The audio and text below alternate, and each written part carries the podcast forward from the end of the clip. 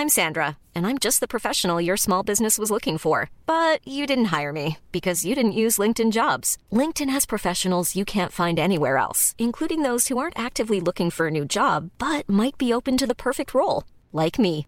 In a given month, over 70% of LinkedIn users don't visit other leading job sites. So if you're not looking on LinkedIn, you'll miss out on great candidates like Sandra. Start hiring professionals like a professional. Post your free job on linkedin.com/people today.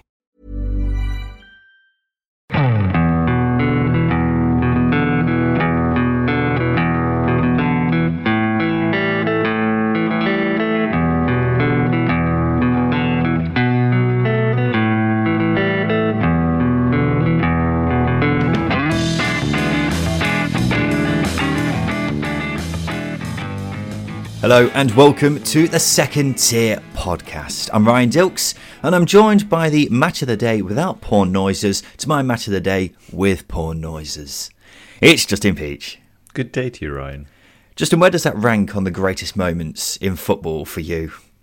It's it's incredibly high. It's as far as awkward um, awkward pranks go. It's it's just unreal. Um, and we've all we've all been victim of it as well in really uncomfortable events, whether you're on the bus, train, um, on the tube, or just sat around with family and you clicked on a video, an unsuspecting video no less, and it's caught you out. We've we've all we've all been there, and it's horrible. It's horrible. I can only imagine how how awkward it was in the studio. The thing is, that noise now it's it's the same noise that gets used in every Yeah. single prank at this point. So even if I see someone else get done by that prank, I instantly know what's happened on their phone, Mm-hmm. and you know they're not watching porn in the pub or something like that. And whenever I've been done by it now, I just look up just with this dislook, displeasured look on my face, just knowing knowing that I've been done. And Gary Lineker had that same look on his face, uh, although his was actually, I suppose, more of a "what the hell is going on" kind of thing. Is this just playing in my earpiece, or is this actually playing out right now? and it was great. It was wonderful telly, and it was just some of the best bit of football action I've seen in a long time. I think um, Ally McCoist summed it up brilliantly on Talksport. Is that they can't even cut to ads on the BBC, so they can't even just screw it away and get to the bottom of it quickly. They've just got to persevere, which is just incredible stubbornness as well. And I think that's topped the moment off even better. And I think the fact that it was Paul Ince and Danny Murphy, two really serious pundits. they never break smiles when they're talking about football. Weirdly, um, I just think that topped it as well. As well. It'd be even better if Paul Ince took off his headset and said, "Boom, you've just been Paul Ince," Oh, and ran out the Yeah. studio. Um, even though he probably had nothing to do with it.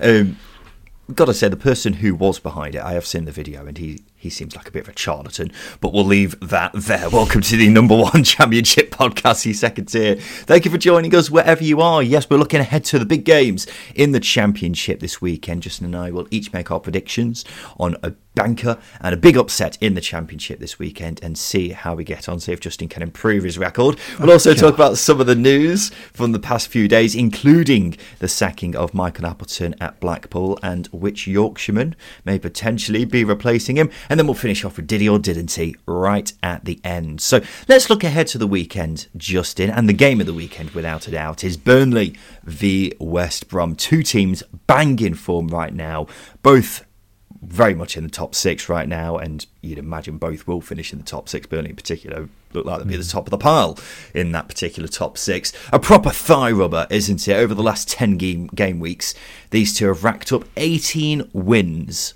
between them, which is incredulous form, really, isn't it? What are you thinking ahead of this one, Peachy Boy? I'm thinking it's it's going to be a tight affair. Um, I, I, I, I consider the fact if you go back to that game earlier on in the season with Steve Bruce in charge of West Brom, and West Brom are actually by far the better team against Burnley, and I think Burnley were very early on in there, sort of working themselves out, trying to get to grips with the system still, um, and they still did okay. But West Brom were um, were very good in that game. Um, they just did what they struggled to do under Steve Bruce quite often is put chances away and concede sloppy goals. Um, but you know, cut to now, and I think you know the West Brom train is finally rolling, um, and it gives Burnley a really difficult um, a really difficult test, one that they've not had to face just yet. Because I don't think they faced a team banging form. I think maybe just Middlesbrough, um, but again that was quite soon after the, fest- uh, the, the World Cup break. Um, so you know teams are still getting up to speed, but I think that's the, probably the only team that they've had to face that have been in really good form. The test against Sheffield United didn't go particularly well, obviously, um, losing quite heavily away at Bramall Lane. Um, and I don't think this will be the same. But yeah, it'll be a tight game, and I think um, if Vincent Kompany can um, eradicate some of the complacency that set in last weekend against um, it was Coventry, wasn't it? Yeah, Coventry. They'll be fine. But I think we maybe get to that point where they start to believe their own, you know, abilities and promotion race. Maybe it, it, all promotion teams go through it, um, and Burnley might be getting to that point.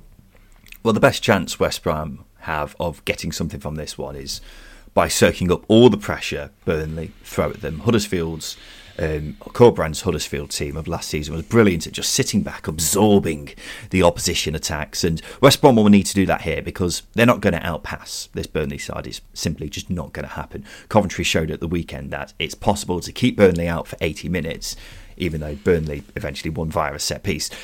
If West Brom sit fairly deep, have the likes of Jed Wallace and Matt Phillips ready to counter at a moment's notice, then I think that's their best chance of getting a result here. It is going to be tough because Burnley have only conceded two in their last seven league games, which mm-hmm. is, I mean, wow. But West Brom have enough individual quality about them to make the most of those opportunities with the likes of Dike up top, who will be ready to pounce on any lapse in concentration that the Burnley defence have.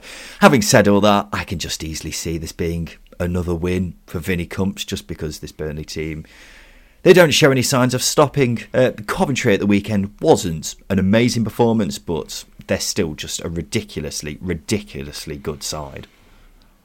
They are. Um, uh, I think it might, might, the only logic I can bring into it because they've been so good, because they've been so efficient, is they've got to lose at some point, or they've got to drop points at some point. Um, and when you're coming up against a team again like West Brom, um, where again, if you're going for the title, if you're going for automatics, you say to those teams who are in good form and in a promotion race as well, if we just take points off of them, um, that suits us.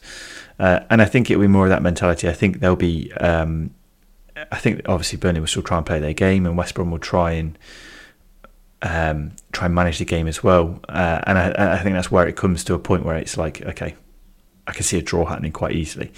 Um, so yeah, I think if if you know it's, it's that sort of game where um, both teams have got to manage manage it essentially, um, and it's it's going to be a difficult one. I don't think there'll be too many chances, which is why I think it will inevitably end in a draw, um, because these games always do. They always flatter to deceive a little bit. I'm not sure it's inevitable. It'll just end up being a draw, Justin. Um, but I think a draw would be a result which sort which suits both parties. I think Burnley will look at it and say, "Look, we've been winning game after game after game recently. We're miles ahead at the top of the championship. A draw against a West Brom side who are also banging form is okay. We can take that. Whereas West Brom will be loving life if they get a draw against the team who have been far and away the best in the championship this season. Having said that, I've seen so much of Burnley now that even when they're coming up against teams who you think, okay, this may be a tricky one, they've just pushed them aside and said, no, we're the big boys here. We are big bad Burnley, and we will keep getting three points whenever we want. And I just think that may be the case here again. West Brom, if they keep it solid and manage to keep out Burnley for 80 minutes or so, then they'll be fancying their chances of getting all three points at that point because anyone who keeps Burnley out for that long has always got a good chance of getting something in the end. And West Brom, as I say, if they're ready to counter at a moment's notice, then they can get something here because Burnley have shown that when a team does sit back against them, they have to really, really work for it, even though they're so hmm. good they eventually get a win in the end, that they manage to get it over the line.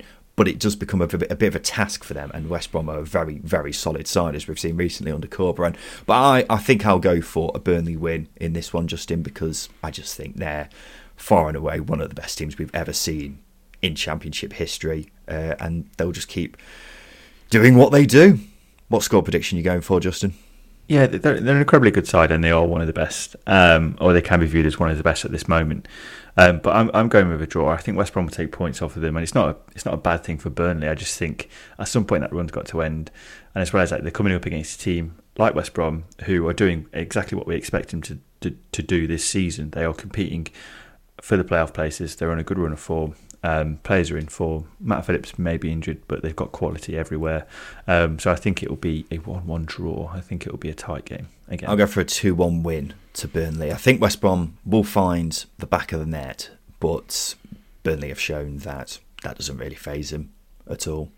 Um, let's go to our bankers then, Justin. It's time for Justin Peach's banker, ladies and gentlemen. Will the Justin Peach curse end? I think it's is it four or five preview episodes now where you failed to get one right. I think we should also apologise in advance to whoever Justin picks here Yeah, because uh, I don't think I'd be wanting to be the name that comes out of your lips right now, Justin.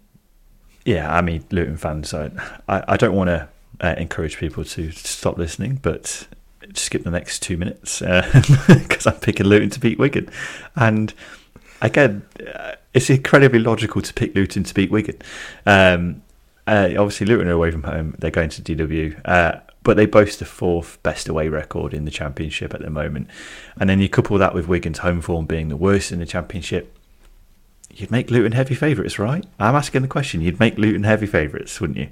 Um, they've won back-to-back away games, uh, so I'd be I'd be very surprised they don't come away from this game with a win. Um, throw in Adebayo scoring two games in a row, um, and we saw last season once he gets going, he's very difficult to stop, and he's not quite had that um, that level of performance or that level of consistency yet. Um, and Rob Edwards is starting to get this attack to click, which is exciting. Harry Cornick's been in good form. Um, Morris is one of the best strikers in the division. Um, and then add to that again, Kolo Toure is still trying to get to grips with this Wigan team. He said that himself. He's still he's still learning things about this Wigan side, his Wigan side, um, and it's not by, not his fault by any means. But Luton are just far more advanced than Wigan, so I'm going for the Luton win. So in that case, then I'll be betting on Wigan to win this weekend. Yes, that makes sense. Having said that, I've just looked at the bookies odds, and the moment you said Luton to win, their odds have suddenly dwindled all of a sudden, Justin. So I don't know what's happened there. My banker in the championship this weekend is Watford to beat Rotherham at Vicarage Road this, this Saturday at 3 pm. Watford, a strange side. Before the turn of the year, the alarm bells were ringing because they put in these extraordinarily poor performances, and then all of a sudden they just flick a switch and they're all right again. It's very weird. They've just won back to back league games against Norwich and Blackpool. The most recent one against Blackpool ended up being fairly comfortable in the end, even if it did take them a while to break the deadlock. The main reason why I'm back in Watford, though, is because their new signings looked really exciting. Matheus Martins was a menace after coming off the bench and played a part in both of Watford's goals. He looks like he can definitely fill the João Pedro sized gap in their team. And then Ishmael Kone looked like a good attacking player for midfield. He had a couple of good moments at the weekend as well. Plus, Watford are a strong side anyway. We know this. And they should be expecting to beat a team like Rotherham no matter what form they're in. And up until last weekend, Rotherham had picked up just a point from five games since the World Cup break. They had been the worst team in the league by miles, not just in terms of getting results, but playing terribly as well. That was until they beat Blackburn 4 0 last week, and a result which did come out of nowhere. It was a very strange game, though, and I thought the scoreline massively flattered Rotherham. Every shot they had seemed to just go in. So I'm not going to look at that game and say that's a turning point for Rotherham. I'll need to see a bit more for that to be the case for me. So I'm going for a comfortable Watford win this weekend as my banker. What do you think, Justin? There's just this anti-Rotherham agenda happening, isn't there? That's what Rotherham fans will tell us anyway. Um, but we've got another agenda against someone else. I need to keep track of all these at this Oh, point yes. because Oh, it's yes. hard to keep track. Yeah, I mean, again, it's it's it's um, a bit of an easy one. Rotherham's form has been terrible. The the Blackburn win was a um, I don't even know how to explain it. It was so out of the blue, um, so such a bonkers result. Um, and even then, they still didn't create a hell of a lot. They didn't have to because Blackburn were so poor. Um, but you'd expect the quality in this Watford team now to overcome a Rotherham side who will be lacking, or maybe not lacking in confidence, but if they if Watford if Watford score first, certainly certainly head will go down.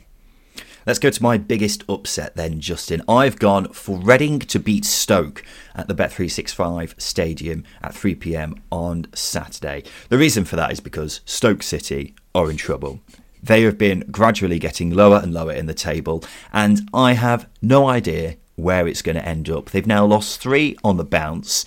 is worth mentioning two of those defeats were to Burnley and Sheffield United, but it is just one win in seven for the Potters. The alarm bells are ringing in that part of Staffordshire. And I've spoken to a couple of Stoke fans this week, and they've been telling me they feel as if this is the worst Stoke team they've seen since pre Pulis.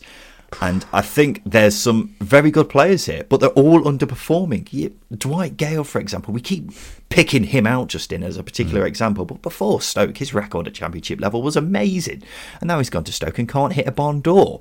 So there's no clear style of play at Stoke. And Alex Neil, Alex Neil must be wondering why he took this job. And most importantly, for this prediction, Stoke have the second worst away record in the Championship, second second worst home record in the Championship, I should say, considering they're playing at the Bet365. Seven losses from 13 games. It, their last home game against Preston, some of the boos were deafening, and it doesn't take much for the atmosphere to turn sour at the Bet365 right now. Reading travel there on Saturday and will fancy their chances. They've been in steady form, just two losses from seven.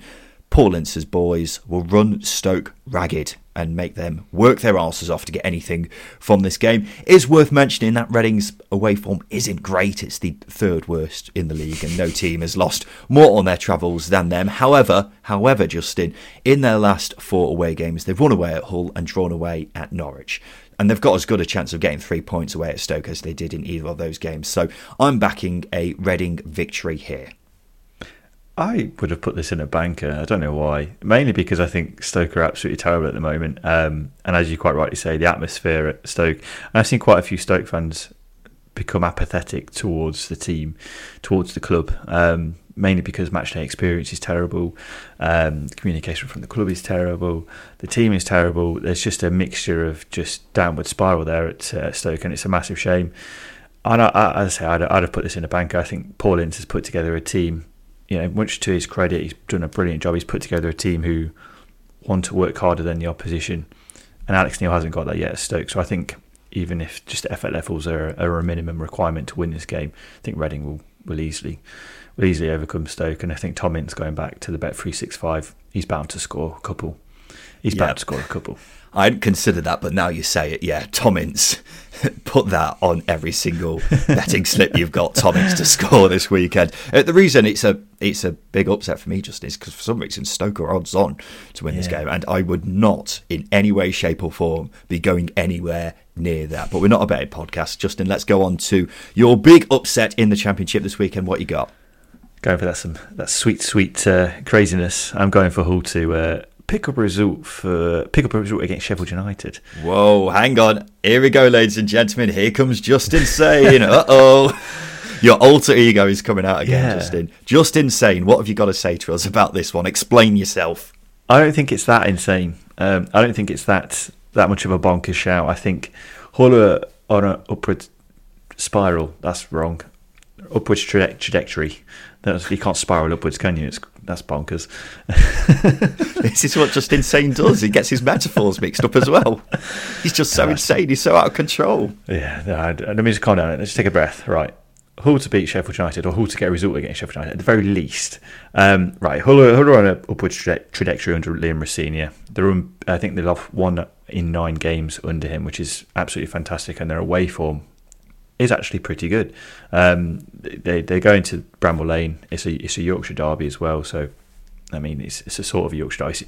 Both teams are in Yorkshire, but derby is a is a loose term. It's what Sky Sports would do to market this game. Um, but I think yeah, as have been steadily progressing under Rosenior. They've tightened up. Um, they've become more difficult to create chances against, to score against. Um, they've got an unbeaten run of a uh, away run of seven games, which took me by surprise. But as I say, this is Rosenior just ticking over. Um, and I thought Sheffield United had some complacency set in against Stoke. They they took the foot off the gas. Heckingbottom highlighted it. He wasn't happy with how things dropped off. The control in the game went in the second half. The third goal came at a good time because Stoke were knocking on the door. And I think Hull have got quality to punish that um, that lacks in concentration from Sheffield United. And I know Iliman Ndiaye's been back in training this week because he picked up a knock last week. But whether he's fully fit uh, remains to be seen as well. So I just think this maybe lends to, um, or the narrative is lending to a to a Hull a Hull result here. Um, I do fancy him to win. You got Oscar Estupiñán and banging form as well. Um, I do think it'll be a surprise result nonetheless.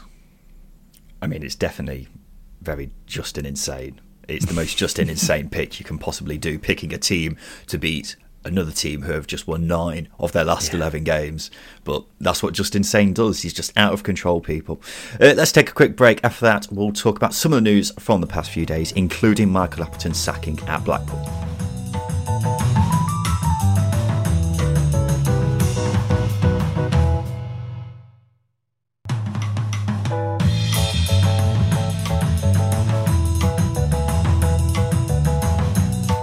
Welcome back to the Second Tier podcast, and now it's time for this.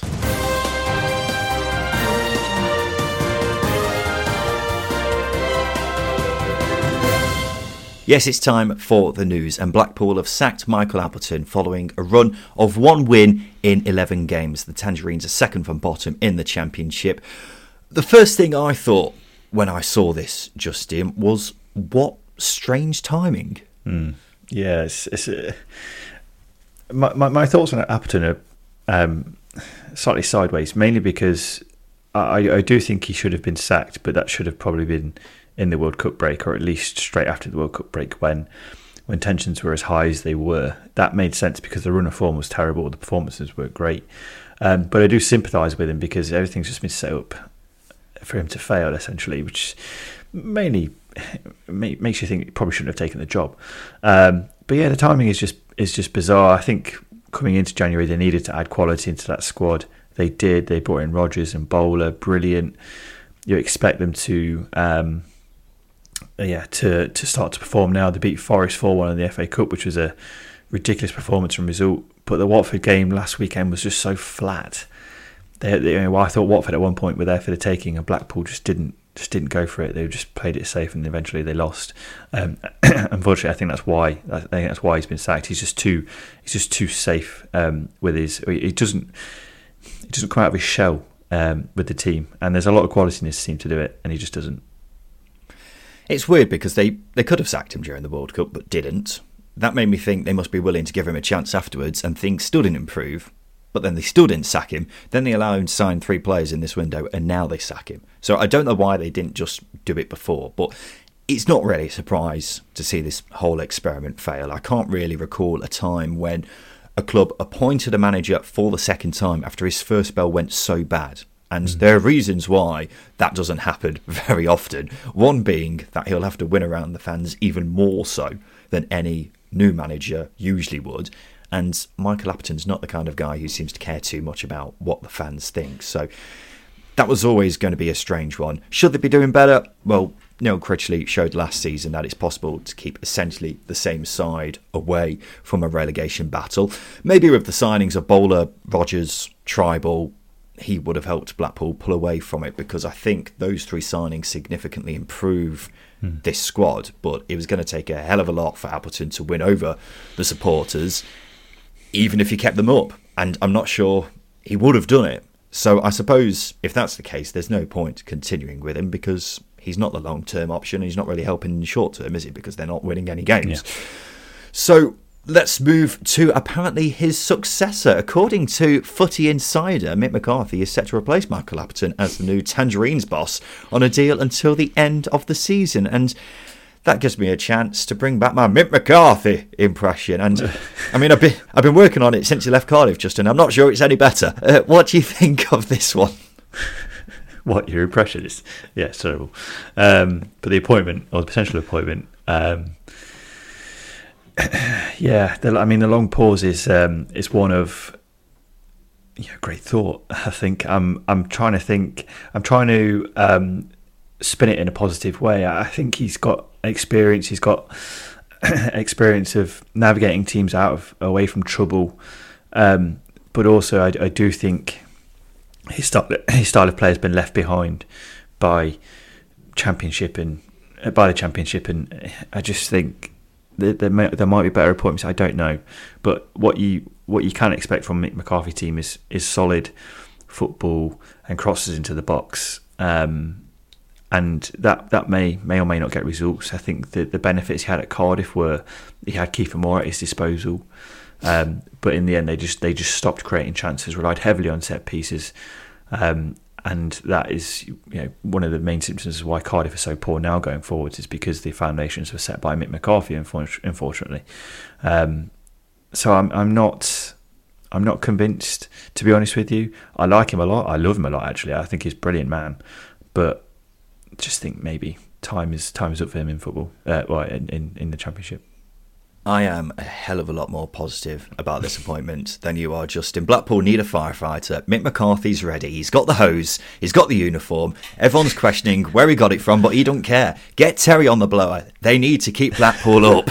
Uh, Mick is Mick is often kind of a jokey figure, into because he's so straight to the point, and there's so many funny videos of him online. But you look at his managerial record, you won't find too many experienced heads with one as good as his. He got promoted with both Sunderland and Wolves, did a very good job at Ipswich. The fans didn't like him, but as soon as he left, everything went to shit. Then at Cardiff, they were great for the first half of it, but maybe the problems there are a lot more, you know, drilled down to the core yeah. of the club than necessarily being down to Mick McCarthy and you know things haven't gone exactly very well since he left, have they? Um, if Blackpool want to get someone in to just keep them up, you won't get much better than Mick McCarthy, and I'd be fairly confident that they'd actually do it quite comfortably, especially considering how much the squad has been strengthened this window. So I think this is a bang on appointment. This is exactly what Blackpool need. I'm wondering what will happen if he does keep Blackpool up quite comfortably. Will they give him the job in the long term? How would I feel about that? Not too sure. But if the job is this season, just to keep Blackpool up, Mick McCarthy is the man, and he will do that. I think. I, I agree, um, or I agree to an extent. I just worry that this the Blackpool back four, for example, is just not good enough as to what he needs. Like at Cardiff, for example, he had experienced heads like Aden Flint, that was Curtis Nelson, Sean Morrison. Um, you know, these are these are good experienced players. I know that you know, Cardiff fans may disagree to, to to some extent, but they are solid defenders. Um, Whereas I think you know Ekpiteta is probably I think he's the only natural centre back. Um, Jaden Thorniley was a fullback. Um, uh, yeah, there are other examples, but I, I do think there are key problems here in in, in the team um, that probably stem past Mick McCarthy, and I'd like to see a different appointment. I'd, I'd, look towards someone like Ian Evatt, for example. He's got history with the club. He plays an attractive style of play, um, and he's he's very ambitious. And I think this Blackpool team has potential to to you know, become a very solid championship team, and I think that'd be a good natural step for Ian Evatt. Um, but if Mick McCarthy is the man they want to go to go towards, I think he he's a he's a natural progression from Michael Appleton, where it's quite rigid, quite structured, um, you know, very easily function um, with him in charge. So it, it, makes sense on paper, but I just don't think um, I just I just think there are better better appointments out there for this team. They're proper. There are definitely better long-term appointments, but if the job is, you know, six months, keep the club up. Thanks, Mick. See you later. Then that's good for Blackpool, and I'm guessing that's what the board are obviously thinking. I've got a lot more faith in the Blackpool board to make a mm-hmm. right decision than I have with other clubs who are down there. I think there are poorer run clubs than Blackpool, and if they think this is the right move, then I've got faith in them. Obviously, that that trust has been somewhat eroded by the appointment of Appleton, which always seems a strange one. But with this, I don't see why it shouldn't work. To be honest, as I say. Mm. Um, let's stick with the theme of managers, shall we? Dean Whitehead says he expects to still be in charge of Cardiff for their game against Millwall this weekend. This makes me think that maybe Neil Warnock isn't going to be getting the job, Justin. But what Cardiff do, I don't really know because they're they're not a club with barrels full of cash, are they? Especially mm. having to pay out to Nantes recently. So where they go next is going to be really, really interesting. But maybe Warnock isn't the man that uh, we expected it to be.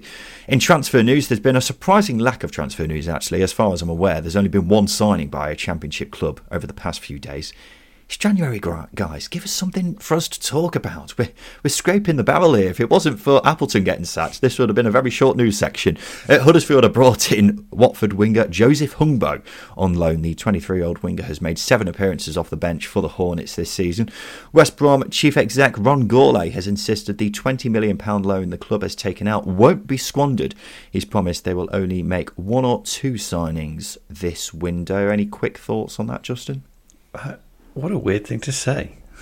We're not going to throw money away. We need it. That's basically what that statement was. Um, well, we were talking to. Alistair last weekend, weren't we? And it sounds like this twenty million pound loan isn't just for you know splashing out on players; it's for the actual running of the yeah. club as a whole. So I think it's quite good that Gourlay's come out and said we're not going to be spending this on some bench warmer from the Premier League. Well, I, I thought it was obvious. I thought it was to keep the lights on essentially because we know that the the money coming from the owners is has has reduced. Um, so yeah, I thought I thought it made sense. So it's just it's just a you know why would you squander money anyway? It's just I don't know. It's just a bad bad choice of phrase. I'm just getting getting picky with the choice of words that Ron Gourlay used. I think um, he, he, should have just said we're not going to um, spend extravagant amounts on bringing players in. That would have probably made a better statement rather than we're not going to waste this money. We need it. Oh, yeah. I think you're being very nitpicky, Justin. I don't know. Yeah. Uh, and finally, of course, Mark Hudson was sacked as Cardiff manager over the weekend. Have you seen the video of him telling his kids? Absolutely heartbreaking, Justin. I, I don't think I've seen a football video which has really, you know, really twisted my heart as much as that because I, I nearly shed a tear. And then I, to make myself feel better, I watched the porn noise video on Match of the Day again. but uh, have you seen the video? It's it's it's, it's horrible, isn't it?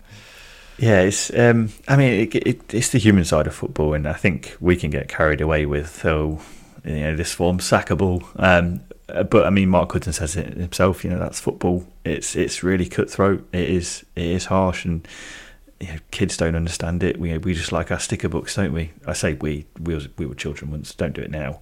Um, but you know, it's it's just it's just football, unfortunately. But yeah, it's terribly sad, and yeah, just gives gives um, gives insight into the human side of football management.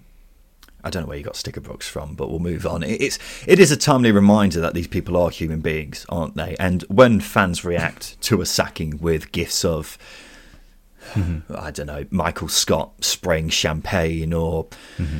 SpongeBob SquarePants with an erection. It's it's worth it's worth remembering somewhere there's a man who's got to tell his family that he's lost his job. And I'm not saying that means we can't talk about a sacking or say sacking a manager was the right decision to make, but perhaps some people will think twice after watching this video before celebrating these things like their side's just scored a last minute winner. I don't know, maybe I'm taking it too seriously, but that's what I took away from it anyway. Um, guess what, Justin? Now it's time for this. Did he? Yes, sir. You mind telling me why the hell you never mentioned this before? Yes, it's time for Did he or Didn't he? This is the part of the show where we have 10 players with various connections to the Championship and a club. All we've got to do is guess whether they played for that club or not. He's got to have made a senior appearance for them. We take it into the guess them and we keep score as the season goes on. This week it's my colleague's turn to guess and my turn to provide the players and club with the scores 81 80 to Peachy for the season. Justin, you want the first one? Yeah. Aaron Ramsdale and Wycombe did he or didn't he? I was on Ramsdale's Wikipedia not too long ago, and it's quite short, so I'm going to say no. He didn't. You're correct. He had a loan spell at Wimbledon, but not Wycombe. Yeah. So, if I if I went for Wimbledon, would you have got that? Yeah, yeah, I knew he played for Wimbledon. Okay, fine. I was hoping you get them mixed up. One out of one. George Saville and Bristol City. Did he or didn't he? That's a tricky one. That's a tricky one. Obviously, he came through at Chelsea, which is I think everybody forgets. Um, he was at Wolves for a bit. Pretty sure he went to Brentford. Who's the team again? Bristol City. No, no, I don't think he played for Bristol City. Seven appearances on loan in 2015. Ooh. Tricky that. Tricky. Yeah, I, I never ever knew about that one. Next up, one out of two. Harry Toffolo, Portsmouth. Did he or didn't he? Toffolo's career pre Huddersfield is just one of great promise, then dip, then recovering his career again and playing mm. you know in the Premier League.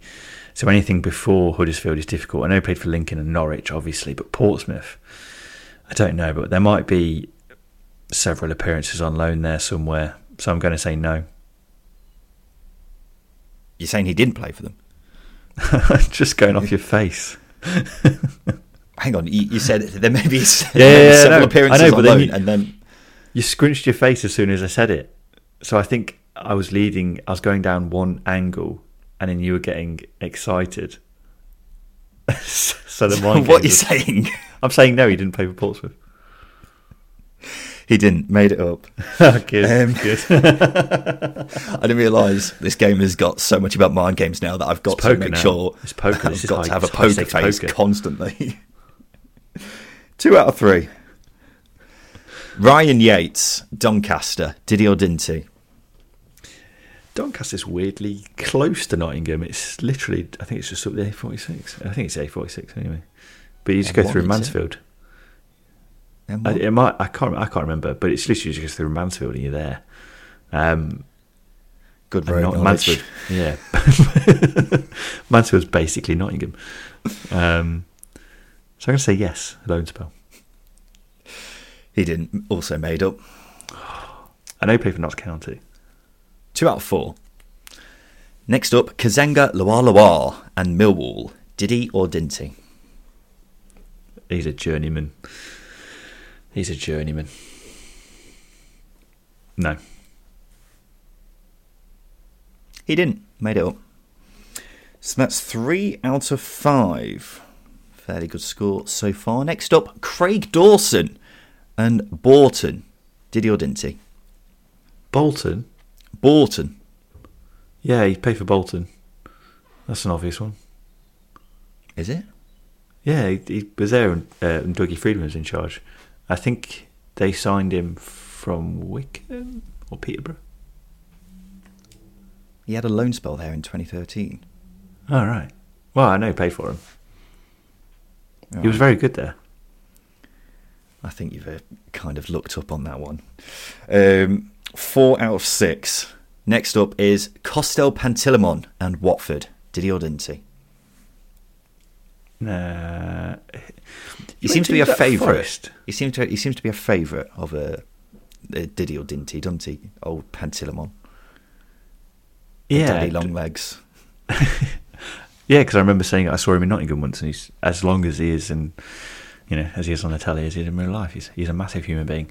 Mm. Um, but you know what? I can't remember any of the clubs that he's played for other than Forest now. So I'm going to just have to stab in the dark and say, who was the team again? Sorry. Watford. Yes. He's there for two years and made two appearances. Who was he at? I honestly can't remember his City, wasn't he? Was at City for ages, which just seems bonkers in hindsight. Um, and then who else? I don't don't know who else he played for in England, but there you go. He'll come up again then, yeah. Next up, Jacob Butterfield and Crystal Palace. Did he or didn't he? And there might have been a loan spell there because um, he was at Norwich, wasn't he? Um, and then he was, he was shipped off quite a bit. So I think he was there for a loan spell for a month or two. Nine appearances on loan in 2013. You know when you do these and you think, "Oh, I've got some really good players here," and then the other person unravels just, quickly. Yeah. Next up, Jonas. Oh, it's a six out of eight, by the way. Next up is Jonas Gutierrez and Swansea. Did he or didn't he? Wow. I can only picture him in a Newcastle shirt, mm. which seems too obvious. Um, this is a psychological one. This is a, well, if I say this, then it's going to be the opposite. Um, so I'm going to have to go with my gut and I'm going to go with he did play for Swansea. Completely made it up. Didn't happen. Mm, that was often not so easy as well. You, you just think these things are so easy. Some of them are so easy. You go, no, he's not that stupid. He's not going to put that in there. You were. He did. He did have a loan spell at Norwich, which I was going to put in, ah, but then I clever. thought, but then mind games. I was thinking, I thought you might say that's so, such a stupid one that he's got to yeah. have played for them. Um, That's how uh, hard drilled this game is now. Uh, so six out of nine, and your final one, Justin, is Ivan Toney and Walsall. Did he or didn't he? Ivan Toney and Walsall. No, he had so many loan spells before he went to Peterborough, um, but I can't recall Walsall being one of them. So I'm going to say no.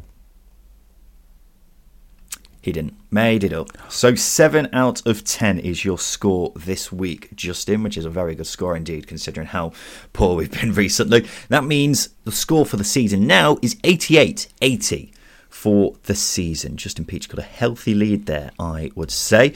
Uh, so there we go, ladies and gentlemen. This has been the Second Tier Podcast. Thank you for listening wherever you are. We'll be back again on Sunday to go through all the games in the Championship coming up this weekend. Some proper thigh rubbers in there. So we look forward to reviewing them all again and talking about how Justin has once again failed to get a prediction right in the preview episodes. so this has been the Second Tier Podcast. I've been Ryan Dilks. I've been Justin Peach. And as always, a big, big thank you for listening.